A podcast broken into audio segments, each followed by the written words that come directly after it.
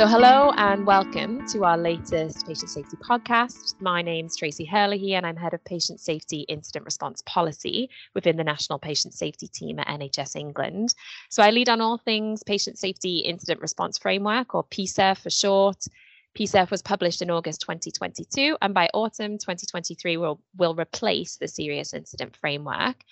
Before then, organizations will be working through various preparation phases before creating a patient safety incident response policy and plan that, once agreed, will enable organizations to transition to PSIRF. So today we're going to be talking about an important part of um, PSIRF preparation, and this is all around um, comms, so creating stakeholder lists, planning engagement, and so on really happy to have with me today Vicky Ainsworth, who led on a large scale communications around electronic patient um, records at Manchester University NHS Foundation Trust. And she's going to be building, bringing in her experience and leading that um, to help us out here in the context of PSIRF.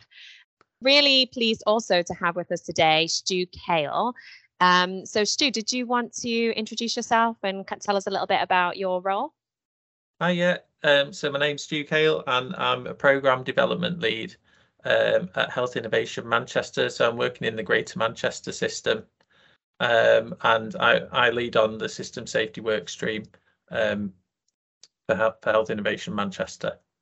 Um, so just um, starting with you, Vicky, could you tell us a little bit about yourself and your role?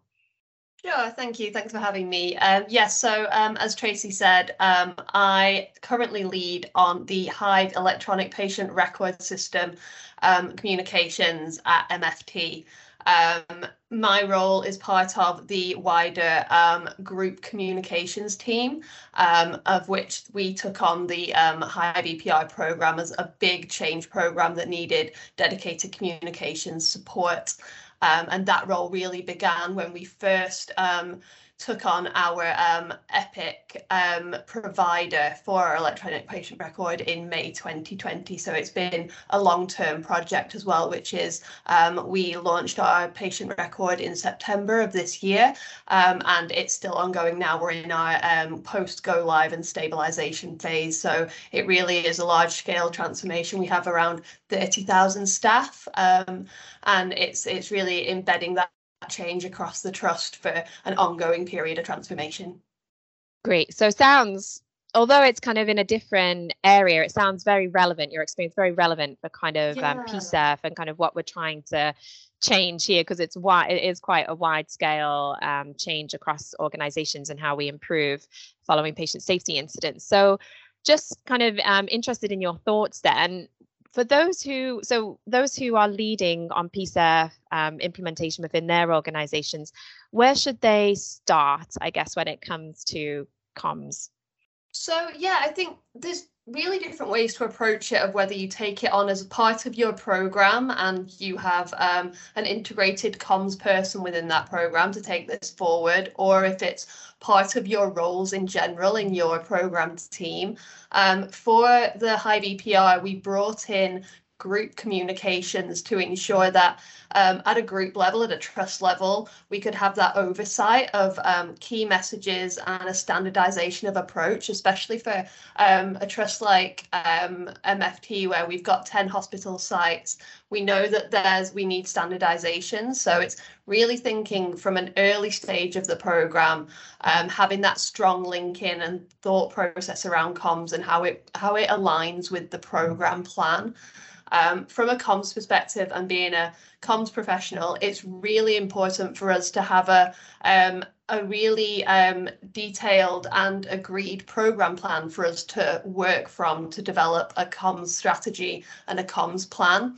Um, they really have to align to the, the peaks and troughs of activity within the program plan. So when you're thinking about it from the beginning, it's really for um, the program team to assess where they feel that they need this comms um, this comms support and how much dedicated time there is. I think thinking about resource from the beginning is really important.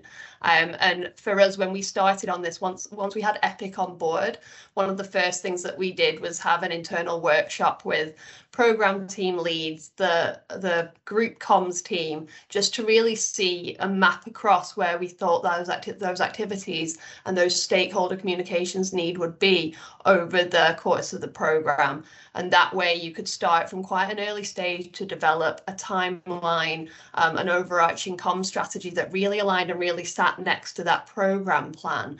Um, so I think the the big takeaway is that really early for thought around comms and just making sure that it's fully embedded within the program team and it's it's put on the as high as the agenda as anything else really because um, I think quite a lot of times like where in previous experience comms does sometimes come as a bit of an afterthought there's a lot of work done and then there's the realization it needs to be communicated but the more it can be integrated right at the beginning means that you can follow along and see where those activities are going to need more resource more content more um, more engagement on the ground. And I just think that having a bit of foresight right at the beginning, a couple of workshops, something to really build uh, an early strategy and key messages that can follow you through the course of your program can really help.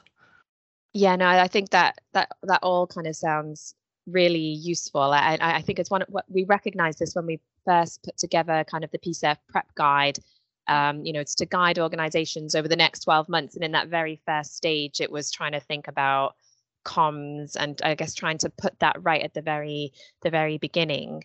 Um, just when you were talking, there were a couple of things that I picked up on that I was going to ask about. So I guess in your organization there was a realization that this needed engagement with the, you know, that we we were going to I guess it needed engagement from that central comms team. How so for those who may not have engaged with their central comms team yet, what do you have any tips for how to get it on the radar um, of those of that team and to kind of make it, I guess, a prior kind of incorporated within their priorities? Yeah, I think I think from the beginning, especially for the Hive EPR program, um, there was quite a strong governance structure that fed up to program boards to exec board levels to strategy boards that meant that it was always kind of on the agenda as well. So knowing that from our level just going back a little bit that our um our director sarah booth who led this from the beginning in terms of from a director point of view it was on their radar and i think when there's something like this like with PSIRF you'd hope that it is on board directors um, levels of um, foresight so that they can see that it's coming up. And I think that's where you could see across the board that they might need to invest more into the com- into the communications. Um, and I think as well, from our point of view and from our comms team, we're very much we were already involved in things like um, the transformation teams projects, and this in terms of it being not just a system change but being transformation led as well meant that it was often on the communications radar anyway. And I'd think I'd always just say to be open and where you think you might need extra support do approach your comms teams, approach your comms directors, um, and they can then be pulling their experience from anything else that they've worked on. I think that um, it's great to have there's always those two types of communications where it's kind of like a group like communications and a program communications because you're always going to need that strong like PMO team who can lead on the detailed comms such as um, I guess like board papers and board meetings, um, the kind of things you need to be doing on a day-to-day basis to keep um, execs updated and to run um, the the program plans themselves, which always generate comms. But then you have to think about the the wider levels of stakeholders that you're going to need to approach and get on board. And I think that's just where if you've got any experience comms teams or comms activity that's already taken place, I'd just say to be as open as you can and have those conversations with your comms teams and see if you can have any of that support because I think even from my perspective where my communications background is program communications, it's strategy communications, we still needed to draw on the wider communications team for press and media support, for um, digital support. There's always different areas where I think as much as you can from the beginning let your comms team know that this is happening, you can probably then bring them in at the key points because I think it's going to be different for everyone depending on your resources, what you need when, um, and, and when's best to bring in some wider team support. But I think with a bit of guidance, a lot of teams can generate their own comms plans and it's just a way of you can go to your comms teams then to get things either um, some inputs, get some sign off of how you would usually do it from a group comms perspective. So I think it probably will be a little bit different depending on the different organizations.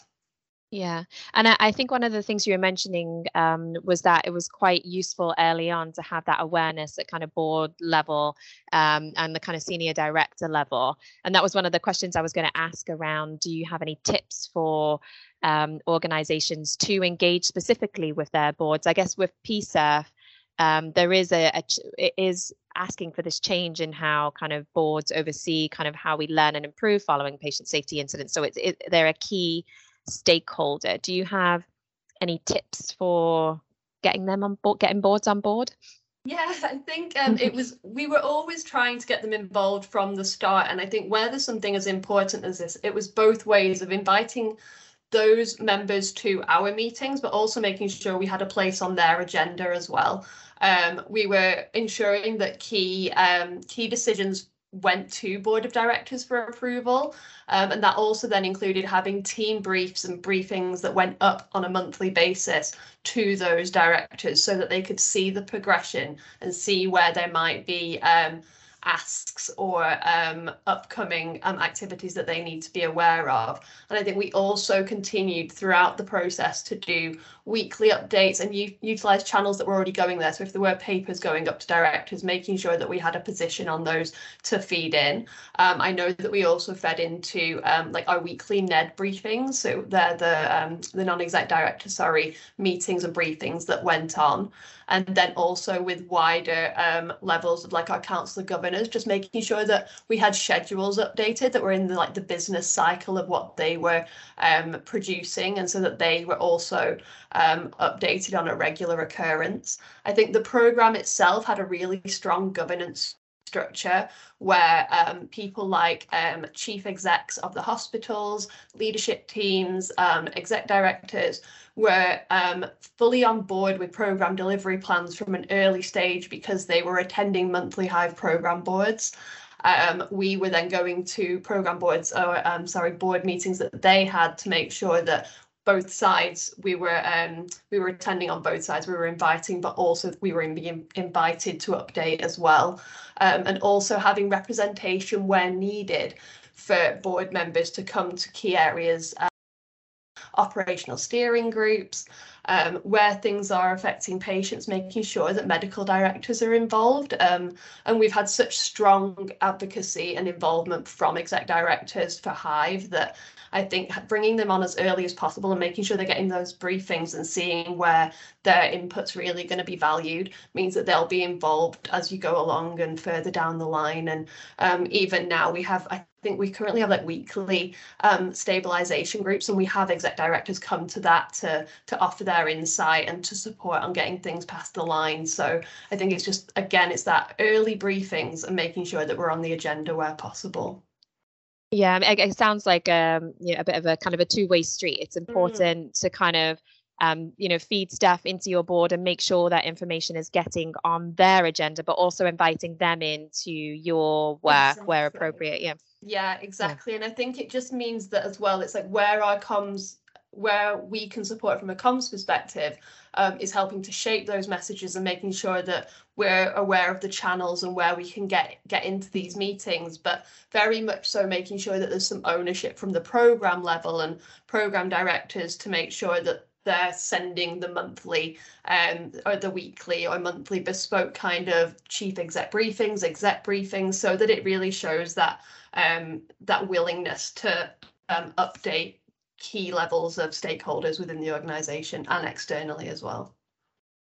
Yeah, and, and that kind of um, it, I was just reflecting on how we've gone about some of the comms nationally um, for PSIRF. Mm. And that's mm. where our comms team has been really helpful because they're aware of the channels out there and how NHS England already kind of reaches different groups. So we've been able to tap into those channels rather than trying to, you know, kind of make up our own our own way. And and and those who are receiving the communications already, you know, are aware of kind of these bulletins coming their way and it's kind of on their radar. Um, so that, that we found that quite helpful actually um, working with our comms team nationally around that. Um, another question that I that I was thinking about um, when based on what you were talking about a little earlier on, um, about kind of different organizations and MFT um, seems like quite a large organization, but of course PSIRF is kind of across all of um, the NHS in England. Um, so uh, there will be some that are quite small organizations. Um, do you have any kind of thoughts on or tips for those who may be in a much smaller organization where resources may be a lot less?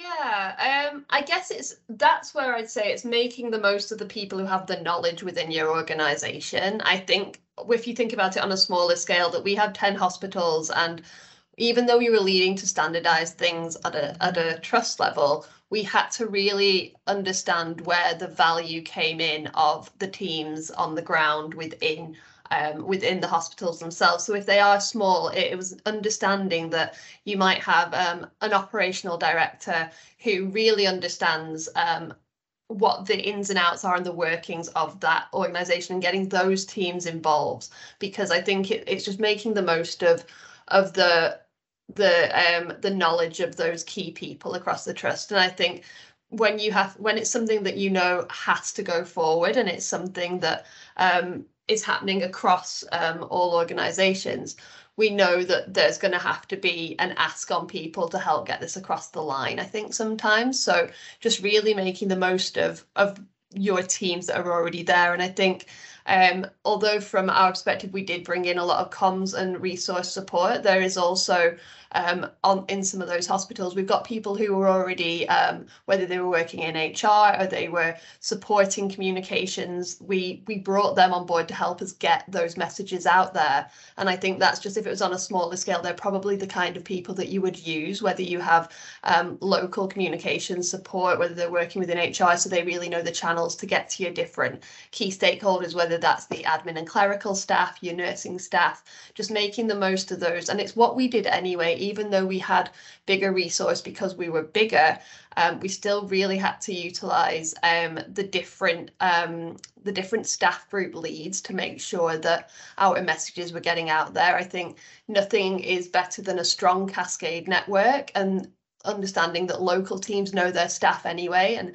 how to reach them. So um, I wouldn't worry if you don't feel like you've got too much communications resource. I think where you can garner support for um, getting some nuance on messages or a little bit of support on drafting a comms plan is where it would be most beneficial. But I think we've always recognised that if you're sitting within a corporate system over here, you don't always know the best way to tap into your local teams and understand what they need. So I think smaller organisations, you're already probably really well aware of your channels and and what your staff respond to. So um, I think you, I'd just build on the that kind of knowledge that you already have. I think um, there's always going to be opportunities to to reach your staff on things that you've already even got planned in, making the most of your established meetings, channels, um, different engagement sessions that you might already be looking at. And I think we've tried to develop things that our staff could use on those levels, knowing that they already do handover huddles and safety huddles and things like that, where they can get across messages. We just had the opportunity to to help them do that in a in maybe more of a streamlined way, giving them some briefings, giving them some slides, giving them different handouts, things like that. But I think, yeah, I think there's um there's a lot to be said for that strong network that's already there and how well they can support and they already have that knowledge. Yeah, that, that that's really helpful, and I, I think um, and just to kind of um, while I remember, so we do we the national team we did put together um, a, a, a small resource, I guess, comms resource for organisations which had you know um, it has a it has an animation that people can use um, to really summarize the complexity of PSIRF in about four minutes. Um, and some of the images from that am- animation we've kind of made available for people to use in kind of any comms material so that they can, it's kind of a consistent, you know, graphic almost throughout. Um, and um, and we we also put together just a slide deck with um, various blurbs about PSIRF in different word counts, if that makes sense. Yes. So a longer word count, smaller. Yep. So we do have that available, and I can pop that in the description, um, so people have links to it. I guess to try and help with that kind of consistent mm. messaging. Um, we we may need to kind of go and update it i guess now as we kind of move closer Yeah. to transition because the messages will will change slightly but we do have that Exactly. That's great. And. I think that is very much an approach that we took. And I think there is that it, it does um, grow over time and it adapts over time, like you say, and it, it became something that we we gave to um gave to sites and gave to our hospital leadership teams on quite a regular basis with there's always going to be a standard key message kind of pack that you have. But as you move into different phases of the program things are going to change and where your um, different campaign activity might take place. So just for us in terms of um, the Hive EPR, we had some really key um, distinct phases of activity that we supported with from a communications perspective, whether that was recruitment for a team to get this across the line, but then also building advocacy was a massive one, trying to build subject matter experts and get that staff involvement so that they could then act as our advocates going forward. Um, and then moving on to like almost a year to go and training activities. Um, and then moving up to go live. So as those things came along, we realised that we had to increase communications, give people a little bit more to go on in terms of what they need to share, and then really understanding. Um, and like you were saying earlier around frontline staff and different layers of staff that they might need that communication in a different way. Um, and I think again, like talking about smaller organizations, they'll understand their channels and they'll understand how staff um, engage with different messages. And for us, we just you really learn that you might have the most effective messaging, but if no one's reading their emails or no one's checking the intranet, it's just being wasted. And I Mm. think what you we have to do is like as much from a, a central point of view of giving people the key messages and what they need, it's understanding they might need a mix of digital, a mix of hard copy printable materials, and a mix of face-to-face engagement. Um, and then that way that for us, even though we're promoting a digital program, moving away, moving to a digital way of working or a new system is always going to take time. And I think it's important to realize that a digital channel might not always be your best route to get your message out. Um, so just like you were saying there, there's we did the same of creating videos, short blogs, animations, things that would show that kind of thing, but not just putting it in an email or putting it on a website, but then saying, asking, or creating um, engagement opportunities where people could come along or come to a Teams meeting, and we'd open it with that, and we'd say, we want to show you a quick. Um, a quick animation or a quick overview just to make sure that people were seeing it and engaging with it and then we could have a bit of a q&a session around it as well so i think um, having all of that in the background making sure you're generating those messages but your channels are just as important as your content as well in that aspect Yeah, that, that that's really. I, I was uh, touches on a question I was going to ask actually, which I think you've already answered. But in, um, when when we want to engage with frontline staff who may not have a direct link to PSIRF per se, um, but we want to make them aware that the organisation is going through this massive change in how we kind of go about improvement following patient safety incidents. It seems like a a multi-pronged approach you know potentially Yeah. through you know you were saying these teams meetings where people can come and ask questions um, and so on is that kind of what you would recommend Yeah, I think so. And I think just as well as that, the conversational as well, like um just word of mouth is really important. So again, building, I think it is, it's like that cascade network, your channels, but also building advocacy at an early stage. I think strong advocates can really make or break a program. And if you've got some key advocates, especially for us, we had lots of um, advocates in terms of our chief clinical information officers and our wider digital NMAP team. So nursing, midwives, AHPs, digital nurses, having the nurses and midwives who were extremely hardworking in getting people on board in terms of understanding what this change meant. And if it did mean something specific for them, they could really put it in terms that that they were midwives themselves, they understood what it would mean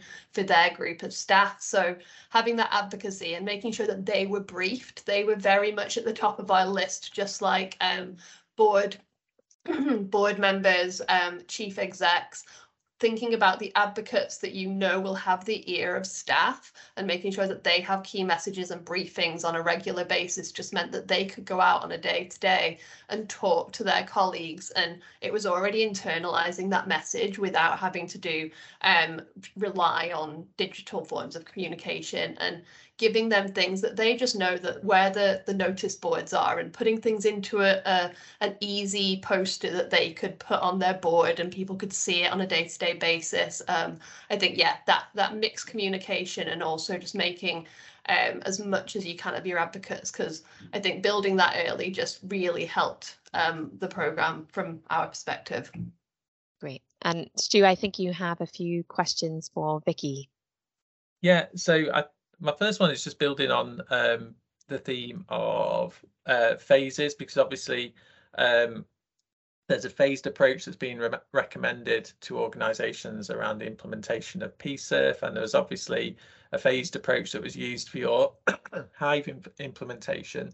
Um, so my question is, how did you, as a, a comms team, uh, approach those phases, and specifically, um, how did you build your narrative as you went through those phases and perhaps shift the tone of your communication as you move through them?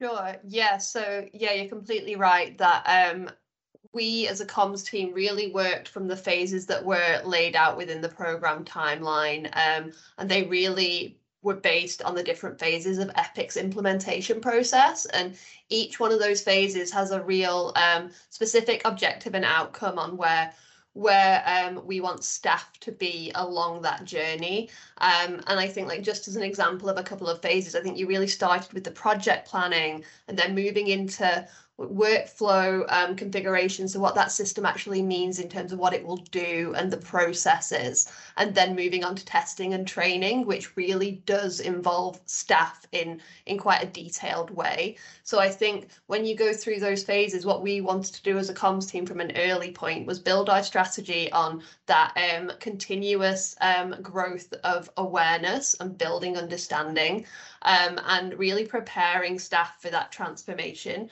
that was going to be needed and what that meant. Um, and I think it starts off as quite a gentle approach and it just has to it has to grow and sometimes it can get quite intense, especially when you get to um, something like training, which is going to take um, staff time to get used to. It's going to actually put some asks on staff. And that's kind of where you were talking there, where your tone has to shift. But to get to that, that was almost a year and a half in. So you have that time to be building and preparing staff and pretty much embedding um, the vision and principles and what that transformation will mean. And I think each of those phases had to come with a bit of a campaign plan around it.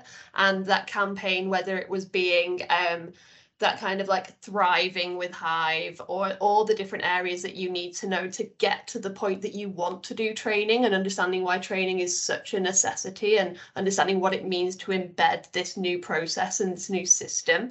Um, and I think that at each of those levels, what it means is that comms never stands alone. You're working really closely with what the program team are trying to um, trying to develop and trying to deliver, and bringing in um, across the board the different areas of the organization that can support this change. And your messages and your tone and your narrative kind of come from that knowing that you have a transformation team you have hr you have um, the the nurses and the medical leads who can all help you understand what the the onus and what the kind of what it means for me might be for each of those um, different phases for the different staff and I think that you just have to build your narrative in kind of peaks and troughs of activity, as lo- you'll still always be having an upward progression of building awareness and understanding, but you will have peaks and troughs of activity where you know you're going to have to have some, maybe it's more resource or just a bit more support on some key areas um, within these phases. Because I think for us, this was over a two year period of getting to go live.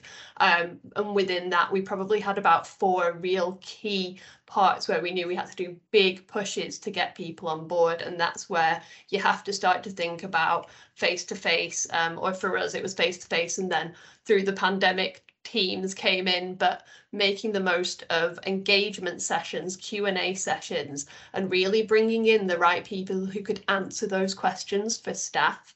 Um, just as a as an example, having Q&A sessions just with the program team might not always mean something to staff on the ground, but having their local um, their local nursing directors or um, having their local HCCIOs, so the chief clinical information officers, having matrons on board, people who could answer their questions that are relevant to them really helps. And I think where you know that there's going to be big shifts in um, what what it might mean for a role or a job. I think that's where it's really important to have support from um, HR and OD teams because they can answer questions that as a general comms team you won't have those answers you can help shape answers and you can help support in terms of putting them in a comms plan knowing that you've got different levels of staff who are stakeholders who might need a specific um, comms approach or a response but it's really important to make sure that from i think from any program that you've got the right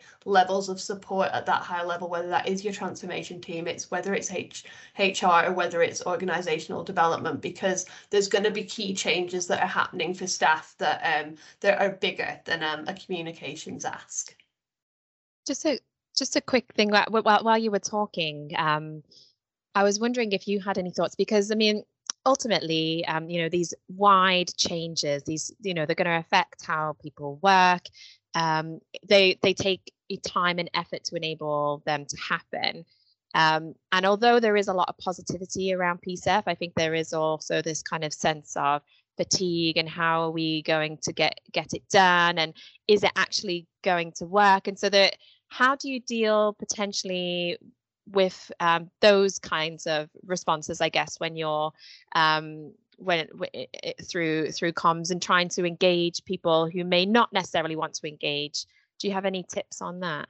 Yeah, for us, I think it is always hard, and there's I think there's always going to be, especially when I think doing this through the pandemic really showed that there was um, there was a, a massive fatigue, and I think from that it was it's trying to push the benefits to to staff and patients, showing that we are doing this for the benefit of the patient in the long run and trying to make the most of that. And I think for learning as well, it's showing any kind of learning through the pandemic, it really showed as an enabler for for Hive specifically, like having really quick access to data, having um, a streamlined approach to doing something, especially when there might be issues. It meant that um, it meant that we could build on something like that and really showcase why this was needed.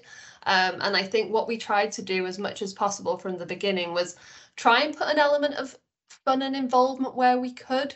Um, and I think it's it can be quite hard because, like you say, people are are really busy and they do get fatigued with things, but you can only try to bring people on board as much as you can. And I think doing things that involve the staff and showcase why it's important to them is really important. And again, I think it goes back to that early thing that I said around advocacy and anything that we did with engagement, bringing on peers um, for those staff really helped. And I think we did walk walkarounds quite a lot, bringing in, say it was like a surgeon within that area. A lot of our HCCIOs who are um, consultants, surgeons, nurses, they know their staff. They were great to have around as we're trying to hand out things, hand out nice goodie bags for people that had key information inside so that they knew what was happening. But it also, um, it's kind of strange how well people really just want a lanyard and a pen and a tote bag and then they could have it full of all the information that they needed to put up around their wards to do what they that they could to get the message out, but then also have a conversation with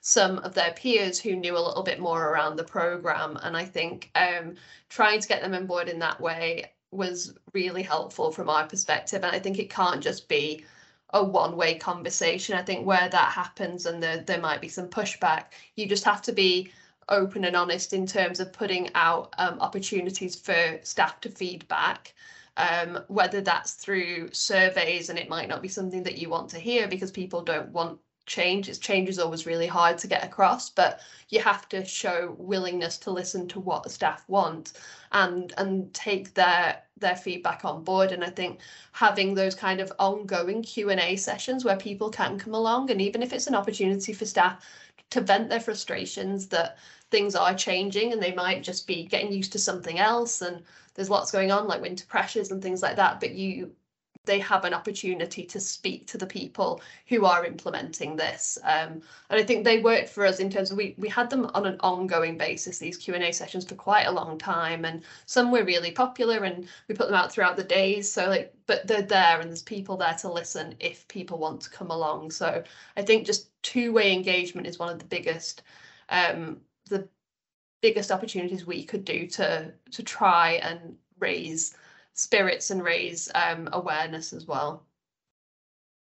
I think you'll be giving um, our implementation leads a lot of food for thought personally, um, and, and I think what you're saying really overlaps with what we talk about in improvement. You know, when you want to bring in a change, a, a, big change about really sort of um, selling the why, you know, creating that dissatisfaction with the status quo, explaining the how, relentless communication of the benefits, it all kind of aligns with the things that you've been saying. But I think, you know, our, our implementation leads will be thinking at, at the moment, um, who are the stakeholders that, that I need to engage with? And I think what you're saying will, will give people a lot of food for thought because it, it does go so wide in terms of have I got a comms team involved in this? you know how we working with OD and, and HR. So there's there's lots to be thinking about, isn't there? And I think in terms of stakeholders in that way, I was saying a little bit earlier on about there's already knowledge there and channels that you'll have established, especially externally as well, about who you are communicating with on a regular basis and making the most of the like, ongoing meetings and channels and briefings that you know are going out there to keep people on board and to keep people um, your stakeholders engaged. Um, and it goes the same way for internal and i think it is a lot but to get it all set out at the beginning, and I mentioned earlier about having an early workshop just to go through and map your stakeholders, map maybe an owner for those stakeholders of who you think already has those connections, especially if you don't feel like you've got a team of people to sort this out on, on your behalf. You you can already probably see where you've got some some key links to stakeholders that you can um, that you can kind of utilize in that way. Um, and I just think that early stakeholder map, along with a, an early strategy, um, is probably going to be your best best approach. Great. And I, I just thinking about stakeholders, um, you, we can't have it's hard to have a PSIRF conversation without talking about external stakeholders like coroners and so on. Um, they they play kind of that they're, they're featured quite a lot in the questions we get asked about PSIRF I was I don't you may not have um, engaged with kind of um, stakeholders such as the coroners and so on um, as part of your kind of EPR implementation but do you have tips around external stakeholder engagement? Yeah, well, well, from an early stage, um, from the program perspective and building up your program plan, there was always going to be different tiers of stakeholders who were going to be affected by what um, what we were implementing internally, and whether that was neighbouring trusts, um, referrers into our hospital, um, whether that was councils, MPs, different levels and again just making sure from that early stage that they knew what might affect them and how they were being considered um, and then what that ongoing process might look like. So for us knowing that um, different trusts might have a connection into us where they often do refer somebody into our uh, into our services just meant that we needed to let them know what that meant in terms of um, the patient record and what that might look like in terms of sharing information and just showing what is different and and how we're approaching that and how we're supporting that. And i think again it's that early honesty and getting into their briefings and getting into communicating with them from an early stage. And again we did very similar and it's still ongoing now and it, it doesn't stop i don't think once you've you've set something in motion. We're still very much um, engaging with primary care colleagues through as many different routes as we can to make sure that they understand what a new patient record means and supporting with any issues that they might be having. And is there's a lot to be said for that ongoing again honesty and trying to show wherever you think that um, it might be a difficult approach or it, it might be a different way of working and i think um, just trying again it's that kind of honest approach where you can and being as open from the start and building them in from an early point of view. And I think again, we knew that when um, when things were coming up that we should be getting again like a stakeholder map, but a stakeholder plan of when you know when key meetings are taking place so that you can have someone from the program be there to give that update and again answer questions because we know that those questions can then build up like for GPs we've created a um, an FAQ and a you said we did document and things that you can pull out of that to share just to show. And that might be really helpful for someone like coroners who need a little bit more extra detail where you've probably got external stakeholders who just kind of need to be kept up to date with what's happening but then you've got really specific um, stakeholders who do need a bit more guidance maybe something specific in terms of listening to their questions and giving some um, a bit more detailed documentation back to them but again starting from that beginning point of building them into your stakeholder map will um, be invaluable i think that's that's really really useful. This conversation is so interesting, and I think uh, I think it's going to be so useful. We're, we're running out of time, um, but I know Stu, you had a couple of other questions, so I'll let you have the the the last few questions for Vicky, and then we will wrap up.